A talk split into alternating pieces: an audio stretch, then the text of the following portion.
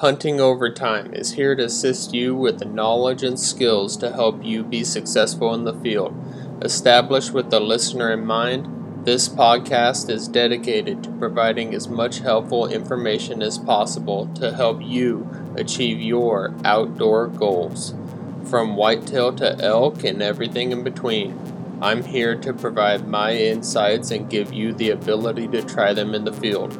I'm your host, Brian Schoening, and this is Hunting Overtime.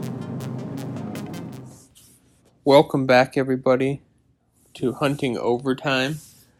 I owe you all some podcasts. I have been crazy busy and just haven't been able to get to them. I've been playing Mr. Mom for the last week, so my wife is currently helping her sister move. So I'm at home with both kids, and uh, yeah, it's just been a lot of work. It, it uh, makes you really appreciate or give props to those single parents out there that have multiple kids and I don't know if I could do it without my wife, obviously. But anyways, that's a whole nother story. So we got had a little bit of fun this week. We I decided we'd all drive each other nuts if we sat cooped up in the house all week long. So instead of just sitting here while my wife was gone, we I packed both kids up and we took off and we went camping for 5 days. So that was a lot of fun. Got to take those two kiddos out there, enjoy the good outdoors with them and just be outside, be away from home and keep our mind off of mom not being there and keep the kids occupied and really just keep everybody sane, to be honest with you, instead of being cooped up at home where we're used to being, but with mom. So we went camping, and I tell you what, I don't think I have ever rode went on more bike rides and more walks than I did in those five days. That was kind of my goal going into that camping trip was just focus 100% on the kids, give them 100% of my attention. I in the back of my mind, I kind of thought I'd record a podcast while I was there, but I got to hang out with them and stay up late with them and just enjoy that time with them. So I never got a podcast recorded. So I'm going to hit you one here, and then I'm going to try to roll another one out for you by the end of the weekend just because I owe you some podcasts. And I know we got people keep messaging me, asking me for um, another podcast. So, what we have. So, let's see. Since I talked with you guys last, uh, Nebraska turkey season closed.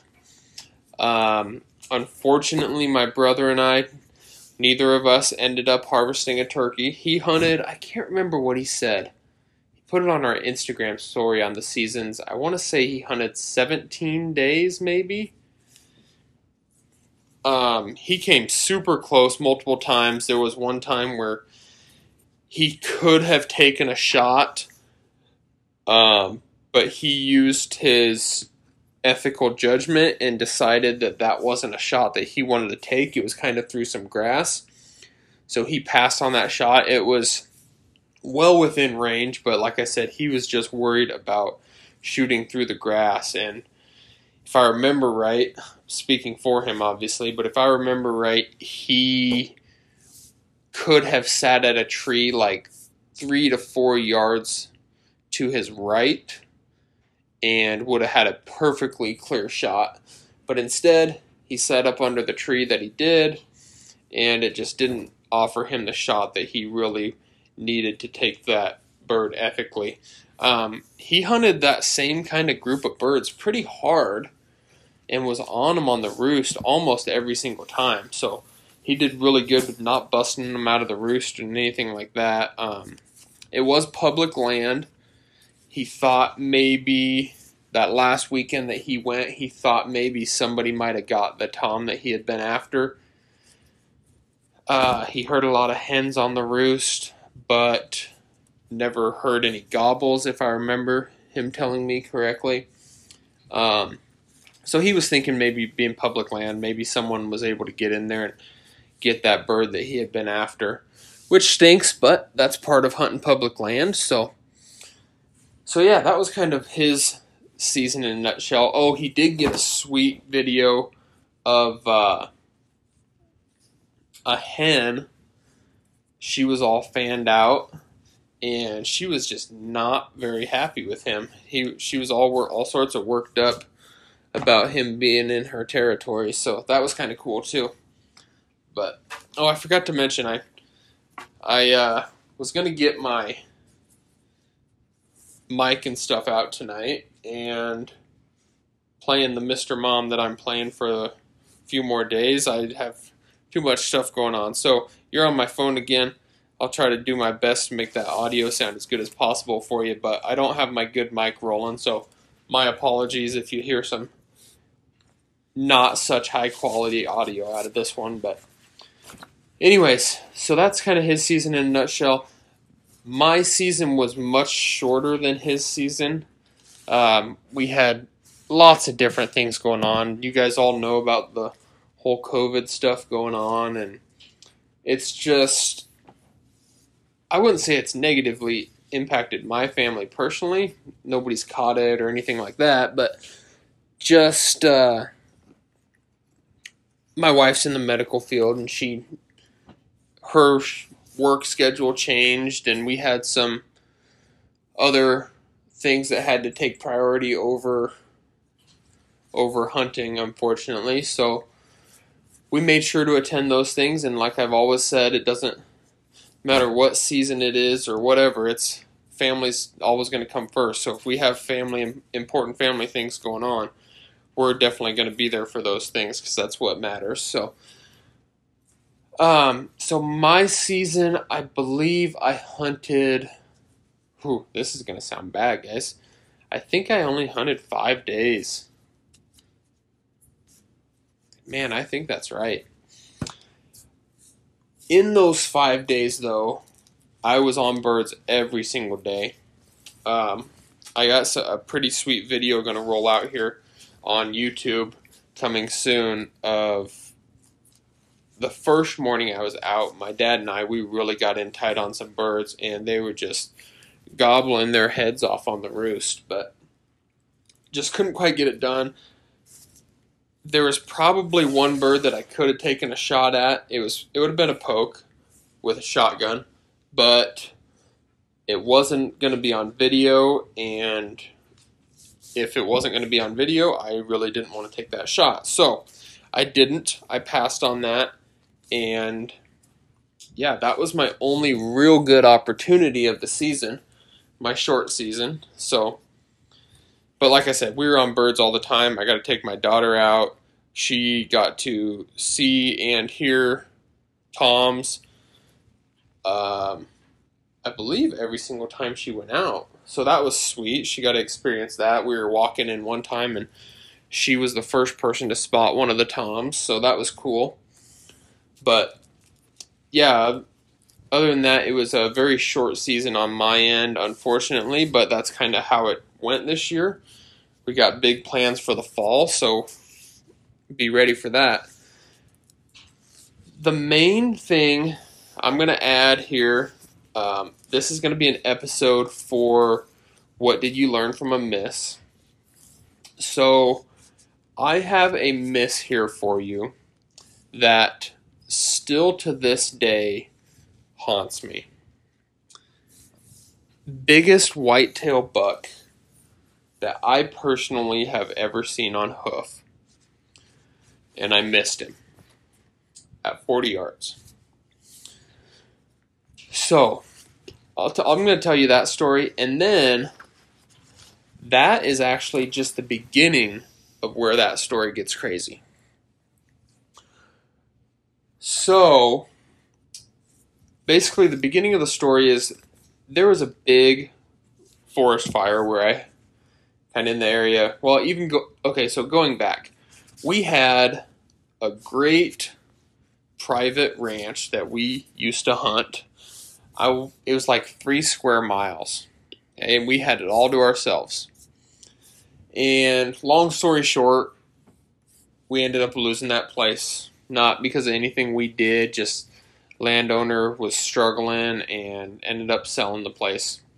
So we lost that property and that was a very very special property. Still to this day we talk about how special of a property that was. But anyways, after that, so I hunted that place the first my first year in college. When I was a freshman in college, so this would have been 2009. I hunted that our old private property that we could hunt. 2010 comes around and I didn't really hunt that much just because I didn't have property to hunt. I was still hung up on losing this place, yada yada. Excuses, right? Everyone's got one. So I didn't really hunt that much that year, unfortunately. The following year, I didn't really have any big plans to hunt, but do I have my years right? Yeah. I didn't really have any big plans to hunt. Um, but there was a big forest fire, and my now in laws and myself and my girlfriend at the time, who is now my wife, we were driving around just kind of looking at what all effects this forest fire had had on the country. And we happened to drive past this alfalfa field, and there was this huge buck. Biggest, like I said, biggest buck I have ever seen on hoof out in this alfalfa field. It's evening time, so they're out feeding. And just like I said, biggest buck I'd ever seen on hoof. And I get all sorts of worked up. So I make a comment. I said, I'm going to figure out whose land that is. And I'm going to figure out, see if I can hunt. I knew it was private property. And my father in law made a comment that most of the land, good property, good private property is probably already being hunted by somebody, and I totally agreed with him. But this buck was big enough, I was not going to not pursue it. Okay? So,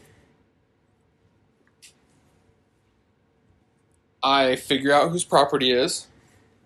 My girlfriend, now wife, and I drive out to this guy's place, knock on the door, introduce myself and tell him where I'm from, you know, tell him that I'm going to college and where I'm going to college and that I'm in the area looking to try to hunt.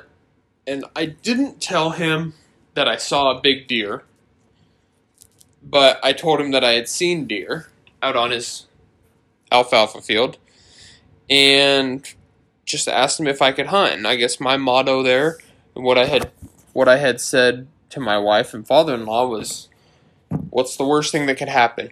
Tell me no. So that's the worst thing that could happen is he could have told me no. I knew if I went in there politely and things like that, he's not going to get worked up about it. He there's just a pretty good chance he's going to tell me no. Well, much to my surprise, he says, "Sure, yeah, go hunt." So I was shocked. So, the next day, I get arrangements made with my dad to get back down here to my hometown and get a tree stand. So we get that all taken care of. Me and a buddy, we go set this tree, set this tree stand up, and now I'm now I hunt this thing hard. I mean, I am in this tree. It's like, it's probably a 20 minute drive from my dorm room, and I'm talking. I'm in this tree at least five nights a week. Okay, so I am hunting this thing hard. Now the nice thing about this is with which white with whitetail, you got to be a little bit careful how hard you hunt them. But the nice thing about the setup I had was it was on an edge of a field, and I could access that without disturbing anything. Okay, so that's a really important thing. If you're if you're hunting things that hard, you have to one make sure you can access it without messing something up. But two, you also got to make sure that while you're there, you're not getting busted and messing something up. Okay, so you got to be careful those two things. Now, I'm a scent freak, so they were not going to smell me because I took absolutely every single precaution you could ever take. I washed my stuff. I wore it twice before I washed it, and I'm not quite as extensive with that as I used to be. But back then, I wore it. I wash it. I wear it twice. Excuse me. I'd wear it twice, and then I'd wash it in scent-free soap. Use scent-free dryer sheets. I'd wipe my hands down with scent-free wipes before I took things out of the dryer. I would put scent-free dryer sheets in a scent-free bag, and then I'd put my clothes that I just washed in that bag. I would not open that bag until I got to the field. So I would get out of the pickup and I'd strip down, didn't matter how cold it was, still do this. Strip down, doesn't matter how cold it is. Then put my scent free clothes on. Pack a whole bunch of stuff in my on my pack, making sure that I'm not wearing too many clothes so I start sweating. And then I walk in with my rubber boots. Before I get to my tree stand, I stop, I spray down, make sure to spray my feet off. I don't want to bring a scent trail to the tree. I don't want none of that stuff. I spray down all my bag, my pack. I spray myself down. I spray down every single layer of my clothing. Okay, so I wasn't going to get smelled. They weren't going to bust me in there, and they didn't. They never did. I had does underneath my tree stand every single night, and I never got busted. Okay, so there I constantly had does, and if the does aren't busting, then you're okay. As soon as you bust a doe, you're in trouble. Okay, so just think about that. You want to take all these precautions. Maybe you're a scent believer, maybe you're not. Okay, whatever whatever your belief is there, but you're you can't argue with me when I say that a whitetail has one of the best noses out there. Okay, that's a fact. So whether you think it it uh, matters what you smell like or not, I think it matters. Uh, so I take all these precautions and did so with with uh, this buck. So I knew there was this one buck that I was after. So I passed on many many bucks this year, um, and this deer so I haven't actually told you what this deer looked like. So what this deer had, and I know these measurements, and I'll tell you how later in the story, but what this deer had is on his right side, he was a typical, what would be a typical eight pointer. Some people call him four by four. I'm going to call him an eight pointer because that's what we call our whitetail here.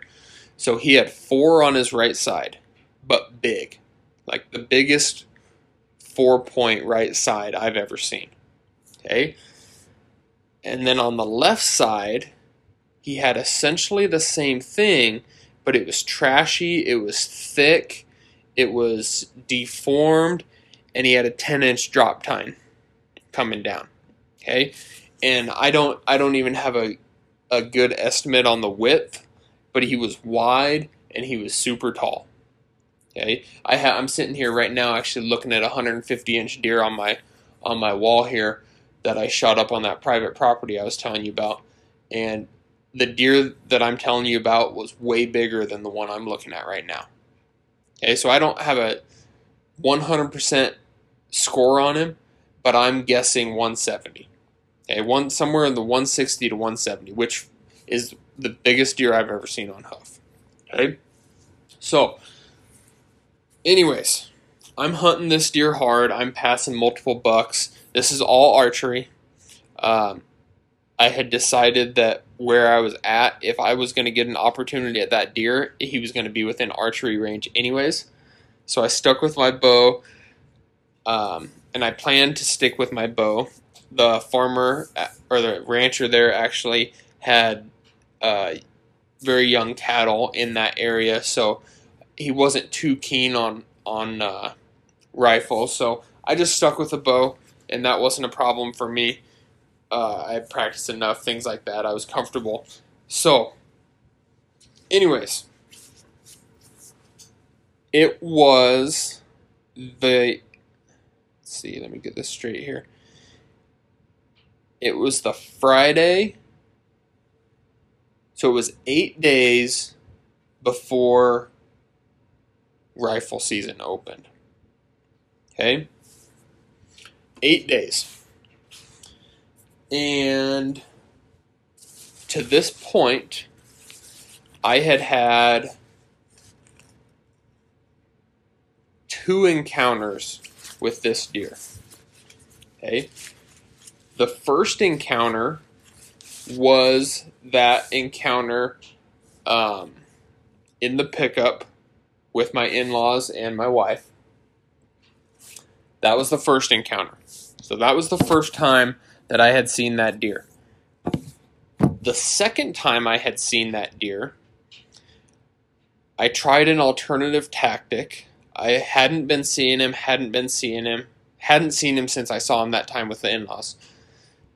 So I tried a different tactic, thinking, okay, well, maybe he's coming out into this field on a different spot, in a different spot. And that night that I saw him in the pickup was just a fluke night, and he happened to be somewhere else.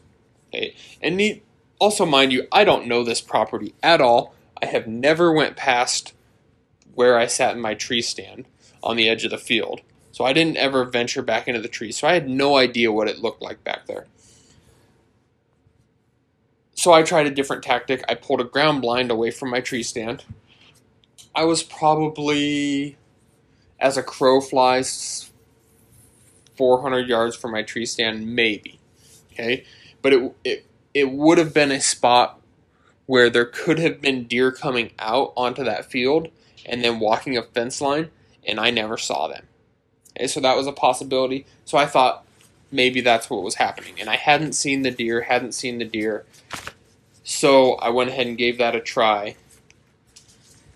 Well, of course, as you would as you would know it would happen, that night, sitting in that ground blind, that deer walked right past my tree stand. I could see my tree stand through the trees. I watched him come right past it. I would have had a 10 to 20 yard shot somewhere in there, depending on where exactly he walked. And I wasn't there. So, first thing I learned from this is stick to what you know. Okay, don't switch up your game plan just because you're feeling a little demoralized. If you know something, stick with it. I knew I had seen that deer there. If you see a buck in a certain spot, eventually he's going to come back. And when you were hunting it as hard as I was, I should have just stuck with it. Okay. I've had that happen on multiple other occasions where I tried to switch something up, and turns out if I had just stuck with what I wanted to originally, I maybe would have been successful. But, anyways, that's not the point of the story.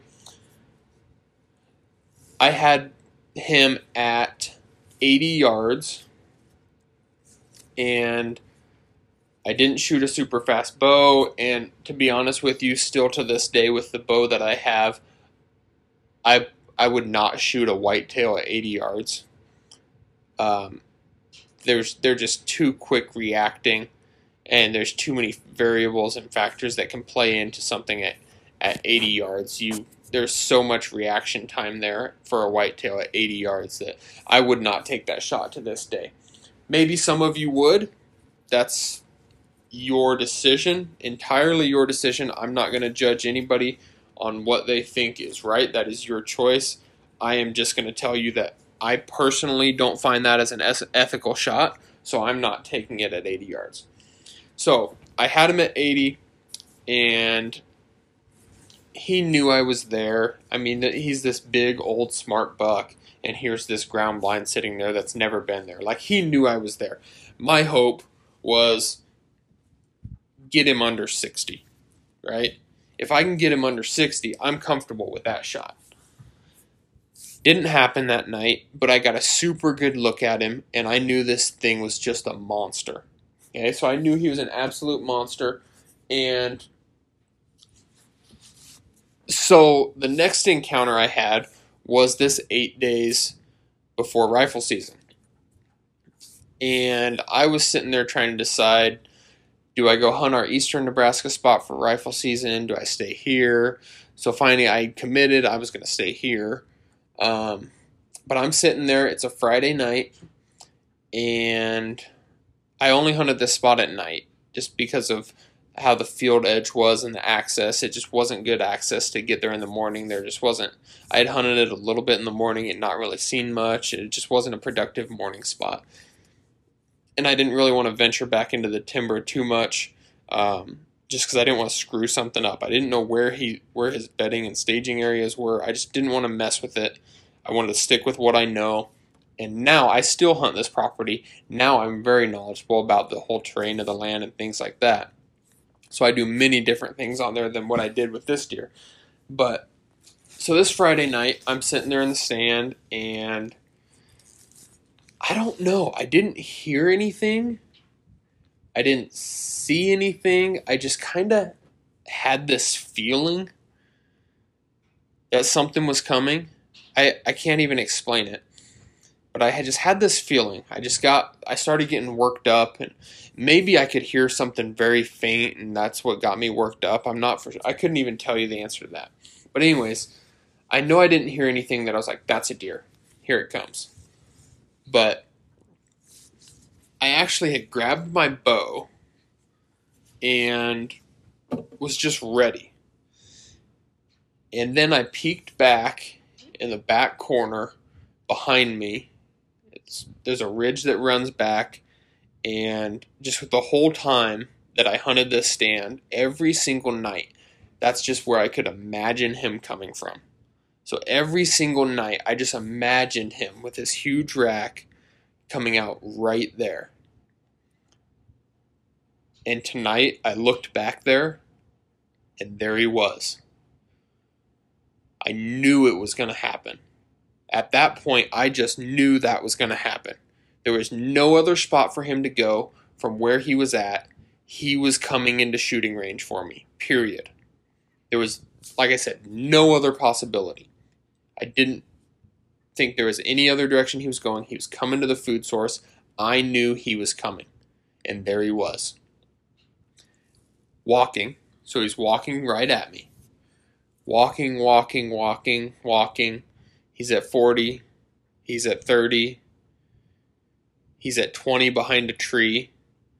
He takes two more steps and he's going to be in my shooting lane. And he stops. He's not in my shooting lane and he stops. Two more steps. I kid you not. Two more steps. And I had a 20 yard, 15, probably 15 yard poke at this guy. Biggest deer I've ever seen on hoof. And what happens next, I still to this day don't understand. And this is what sickens me about this. He never looked at me. He never sniffed the air. He never blew. He never did a single thing that was a warning sign or, a sign that he felt threatened or anything. And he ran across my shooting lane. So I had a pretty good shooting lane, probably 10, 15 yards wide. And as he ran across it, he got closer to me. So he was at 15. He would have been at 15 where he stepped out first. He would have probably at his closest been 10 or less yards from me. And he ran all the way across the shooting lane until he was just out of the shooting lane behind some trees. And he stopped again. And then he started walking. And at this point, he's angling away, walking, walking. He's 20, he's 30, he's 40. I go, man. Give him a little, little uh, grunt there, or bleat there, and try to get him to stop. He stops, turns broadside, I draw, standing there broadside, I release. At that point, he knew I was there. He's 40 yards. He's staring right at me because I had to bleat to stop him. He drops, jumps the string. I shoot right over the top of his back.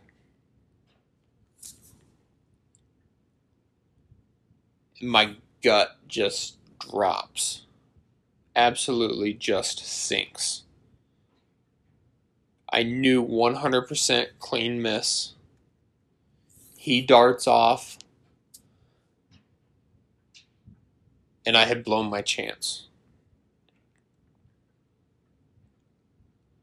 So, what could I have done different? Well, this entire time, I didn't think there was any way he would ever end up over there. So I didn't know what that distance was. I shot him for 40 and he was 35. Okay. Now that's not a huge difference. The bow I shot at the time was not super fast. But 5 yards difference gave him enough wiggle room that when he jumped that string that I just missed over the top of his back. It was just that much off that saved him. So hindsight 2020 obviously it doesn't matter if I know where that deer is going to come from or not. I have to know yardages all around me. And that is something that I don't miss anymore. I don't make that mistake sitting in a tree stand. I know yardage is 360 degrees around me. Anywhere where there is even the slightest opening for a shot, when it's starting to get daylight, I am ranging. I am ranging, ranging, ranging. If it's a new spot, I'm ranging like crazy. If it's an old spot, I'm confirming what I already know. Things like that. You just got to know those distances. Even like I said, in my mind, there was no possible way I would ever shoot over there because I knew he was going to come by at 20 yards. And he did. But it, I don't know if it's just that big buck instinct or what in the world happened. I still to this day have no clue. I play this thing back over and over and over again. This is one of the first situations that comes to my mind when I start thinking about whitetail hunting is missing this deer. So, this is when things get really crazy. There's my miss story. Okay? So there's my miss story. What did I learn from it? Be prepared for all scenarios. Don't just be prepared for a scenario that you're confident is going to happen. Think about those other scenarios in your head that you don't think are going to happen. Maybe it's one in a million chance, but you need to be prepared for all of them. And in this case, if I would have known that was a 35 yard shot, I would have had a high lung hit. I probably, at that time of night, I probably would have let him lay overnight. But right now, I would be sitting here telling you a story about the biggest buck I ever shot with my bow biggest buck I ever shot, period, and I shot it with my bow, and it'd be hanging right on my wall right next to this other 150. But it's not, because I wasn't prepared for that scenario. And sometimes you need those scenarios to learn from. But that's a gut wrencher. That one right there is going to stick with me for the rest of my life. I kid you not. To some of you, that may sound ridiculous, but that one still gives me nightmares. Literally, I dream about that deer. I literally wake up in the morning having thought that I just dreamt about missing that deer. That is one that sticks with me and will stick with me, I guarantee you, for the rest of my life. So, to add to that story, I get down. This is where things get really crazy. I get down out of my tree stand. and I go over to where my arrow is. I have to confirm. I was confident that I missed, and I was all but throwing up in my tree stand from this miss. Like I was, it was unreal the way I felt. So I get down, go over, confirm there was no blood. I can see this deer still out in the alfalfa field, probably 30, 40 yards out from where I had sat in the blind the last time I encountered him. He ran that way after I after I had missed. And I decide that I'm just going to sit down by a tree here and watch him, see what he does. Maybe I can learn something. So I sit down by a tree and I'm really close to a road here. So, like, my tree stand is, if I, like, straight out from me, my tree stand would have been like 60 yards from the road maybe uh, probably more like 80 yards from the road because I could shoot the field at 60. So about 80 yards from from a dirt road, and so I'm sitting there, and it's not uncommon, obviously, with the, it's just a regular county road that vehicles go by. So this vehicle drives by, and it kind of slows down, and I thought that was kind of odd.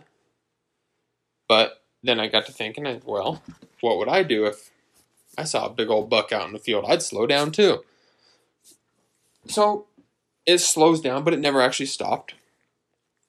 And continues on its way. Well, less than a minute later, I hear a vehicle coming from the opposite direction. And I look back and it's the same vehicle. So they pull up. Probably it, it would have been like right by my tree stand, right? Like straight out in front of my tree stand. I was a little bit off to the east of my tree stand at this point. They would have pulled up out right in front, right across the road from my tree stand. And they stop. And I thought that's kind of weird. They stop right in the middle of the road. It is, oh, there's probably a couple minutes left in shooting light. Not much. It's getting real close to the end of shooting light. Um, maybe you have five, ten minutes. Okay? And they pull up and they're close enough. I can hear them talking. And they're definitely talking about this deer. And I still to this day remember these exact words. What do you think we should do? Should we shoot him? And it was at that point when they said that, I'm like, oh, dang. That's not the word I used, but this isn't good. So, to paint you a picture, I have the deer to my left, this pickup to my right. I am essentially right in the middle of them. I'm sitting by a tree, all camoed up. This isn't good. They're talking about shooting this deer, and I'm literally right in the middle of them. So, what happens next is the driver jumps out, the passenger jumps out. They both go to the passenger side of the pickup. They throw rifles across the hood of the pickup and they start shooting. I don't remember to this day how many shots they took. It was a lot though. And they're shooting at my deer. And they're shooting these bullets. I hear them whizzing over the top of my head. So as this is happening, I slouch down next to the tree because the last thing that I want, you don't know what people are thinking. The last thing I want at this point is for them to see me. In my mind, the worst thing that could happen, I don't know if they've been drinking, whatever the scenario is, the worst thing that could happen is there's two guys with rifles. There's a guy out in the woods watching them try to poach a deer. The worst thing at that point that could happen, one, since I'm in the middle, I get shot, so I need to get lower. Or two, who knows what's going through their mind? They're already doing something illegal. What if they see somebody catching them in the act? Obviously, you hope nothing bad would happen. You would hope people wouldn't do something like that, but you just don't know those people. So I'm slouching down for my safety for multiple reasons. I don't want them to know that I'm there. So I slouch down, I get my phone out. I don't have very good cell service, but I do have good enough cell service to get a call through. I didn't have a game warden's number or anything like that. I just straight called 911, told them the scenario. So I got to the sheriff's office. They sent me to the sheriff's dispatch. Um, he ended up, they ended up getting getting me a game warden's number, and I pushed hard for these guys to get caught because the last thing that they said before they drove away is quick, hurry up, get in. We'll come back when it's dark to find him. So I knew they were coming back. 100% knew they were coming back. Like I said, I could hear every single word they were they were saying. They were 80 yards from me. So I knew they were coming back and I could quote those words back to the game warden. So, they drive on, they hop in the pickup, they tear off, and they get to the end of the field, which is where my pickup is parked, and they stop. Now they get out. Apparently, they hadn't seen my pickup the first time they drove by. I don't know how they would have missed it. Well, I do. I'll tell you that story later too. But anyways, they they get out, and now they're walking around my pickup. So they're walking around my pickup. I have I have some stickers on my pickup, so it's very clear that I'm hunting, not just like a farm pickup. well, they get back in the pick their pickup and they drive off. Okay. So at this point, I'm telling myself I got to get out of here because I know they're coming back. I'm talking to the game warden he in this area there's not many wardens and he actually ended up being on the opposite end of his juris, jurisdiction essentially. So i'm giving him these details and well this is after actually after i've talked to him and i've talked to the sheriff's office and basically i called them back and asked is anybody coming? Somebody needs to do something. This is not right. Somebody needs to do something so finally, I got a got a hold of the game warden. He hadn't answered right away, so I was struggling getting a hold of him, which is why I called the sheriff's office back. And finally, I got a hold of him and told him the story. Told him exactly what had happened. Told him I have a perfect description of the pickup. I gave him that description. I told him I said they are coming back. Period. They're coming back and they're going to look for that deer because this deer is a monster and they, they want that deer. And they, they specifically said that they are coming back. So he takes that info. Um, in the meantime, I'm at my pickup and I actually was I there's some hay bales there and I had went to the other side of the hay bales just roaming around talking on my cell phone and when I was over there they had came back once already. So they came back. Well, now I was on the other side of the hay bales and I wasn't really around my pickup. And they got out. And this is where I didn't, I was younger. I wasn't real sure what to do. I was really worked up. I was nervous. I didn't know how old of people these were. I didn't know if they were kids. I had no idea. And so I just stayed on the other side of the hay bales. And I could I could see them through the hay bales and they got flashlights and it's dark now they have flashlights and they are shining them inside my pickup and they're talking about what they're going to do and they're trying to figure out where I'm at and it's just not a scenario I want to be in and I don't want to be around them. I don't want to encounter them. I don't want to confront them. Like I said, I know they have rifles. You hope nobody's crazy, but I think we all know in this world you don't ever know. And so I just do everything I can to avoid contact. I know they're searching in my vehicle, not like physically searching in my vehicle, but they're shining lights into my vehicle, things like that. They know I'm there somewhere. And I just don't want to encounter them, so I don't confront them. They take off again. I call the game warden back. I tell them everything they had just said that they were searching to, searching in my vehicle with flashlights, things like that.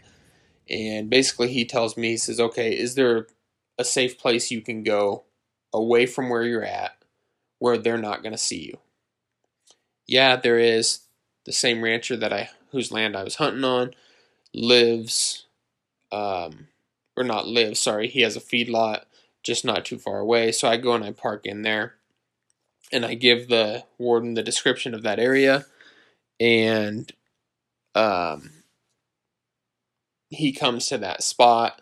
I meet up with him and basically tell him again what I what I saw, what I knew, things like that. And he said since he had been in contact with me, he had got a hold of the sheriff's department as well and they had decided since they these people very clearly said they were coming back they're going to patrol the roads for this vehicle and basically they're going to do a stakeout until they come back he sent me off sent me on my way and i was probably it was probably an hour hour and a half after that he sends me a picture of a pickup and says, Is this the pickup? And undoubtedly, I knew it was. There were very detailed things on the pickup um, that I had known about. They had told him that they were shooting at a raccoon in the ditch, I think is what the story they told them. Um, they, the wardens and the sheriff's department went and searched for the deer. They never found a deer. They searched pretty hard for it, so they didn't think that they ever had actually got a hit on the deer. Um, ended up citing them, I can't remember, something with loaded rifles in the vehicle while driving, um, operating weapons under the influence, DUI, MIP, so they were minors. So, hindsight, I was really glad that I didn't actually confront them. These were teenage kids that you just never know. They'd been drinking. So I think it was a great decision on my part not to actually confront these people and just let the law enforcement take their toll. And this is a great scenario of a group of law enforcement between the game wardens and the sheriff's department that really wanted to do something right and they took the full initiative and enforced all their power to catch somebody who was really doing something not only illegal but unethical. And I was very pleased to see the effort that they all went through to get that done. And I know those uh, those kids got charged pretty hard on that. So that story got crazy. I do know for a fact that that deer survived. The rancher found the sheds that winter or that spring. I can't remember when he when exactly he found him, but he showed him to me when I was turkey hunting up there. So I know that deer survived, but I never saw him again. He wasn't there the next season, so I don't know what happened. I mean, obviously he could have died any time in between. We have mountain lions, things like that up there. Anything could have happened. But I never saw that deer again. So not only did I miss the biggest deer, but I went through a poaching scenario that many people have never been through something like that, where poachers are literally shooting rifles right over the top of your head. Um, yeah, that is one that I will never forget. And if you stick with my podcast, you're probably going to hear that story again. Because that is one that I will tell time and time again and just talk about the ethics and how those type of people are not hunters and how we as hunters get portrayed as those type of people and it's because of those type of people that we can get a bad name. So just do things ethically. I mean they could have went and got permission on the land just like i did. Maybe he, they could have got permission to rifle hunt it the next weekend. Who knows? Okay, but those type of people are not the type of people that we need out hunting. We need the ethical people who are going to show show others what good sportsmen are and the right way to do it. So, um, I'm about out of time here. I got only about 10 minutes left, so I'm going to wrap it up for you guys. Thank you all for listening. Hopefully, you enjoyed that. Hopefully, you got something out of that first part of the story and even the second part. The second part was more for your for your uh, entertainment, but the first part, just you gotta understand and be prepared for all scenarios. Okay, so that's that's what I learned from this thing. Be prepared for all scenarios. Even if you don't think there's one in a million chance that it happens, you need to be prepared for that scenario. So when when you're going out into the field, going on a new hunt, going to hunt even a place that you've hunted for years, think about those scenarios that might pop up. Maybe you've never seen them pop up, but there's a possibility. Think about those scenarios, practice those scenarios, play through them mentally in your mind. Just play those scenarios out. What would you do? How would you handle that certain scenario? And that'll help prepare you better when that actually does happen. So, thanks for listening again, everybody. Stay tuned for your next episode. I'm going to try to roll you another one out this weekend. I really appreciate all the support. If you have any questions or ideas for this podcast, shoot me an email. That's huntingovertime at gmail.com. I really appreciate it. Hit that subscribe button if you haven't done so already so you can catch our, all of our future episodes. And make sure you rate me, give me some feedback, uh, leave me a review. I love all those things. I'll shoot shoot you back some uh, responses, things like that. So, thanks again, everybody, for listening to Hunting Overtime, and we'll catch you all in the next episode.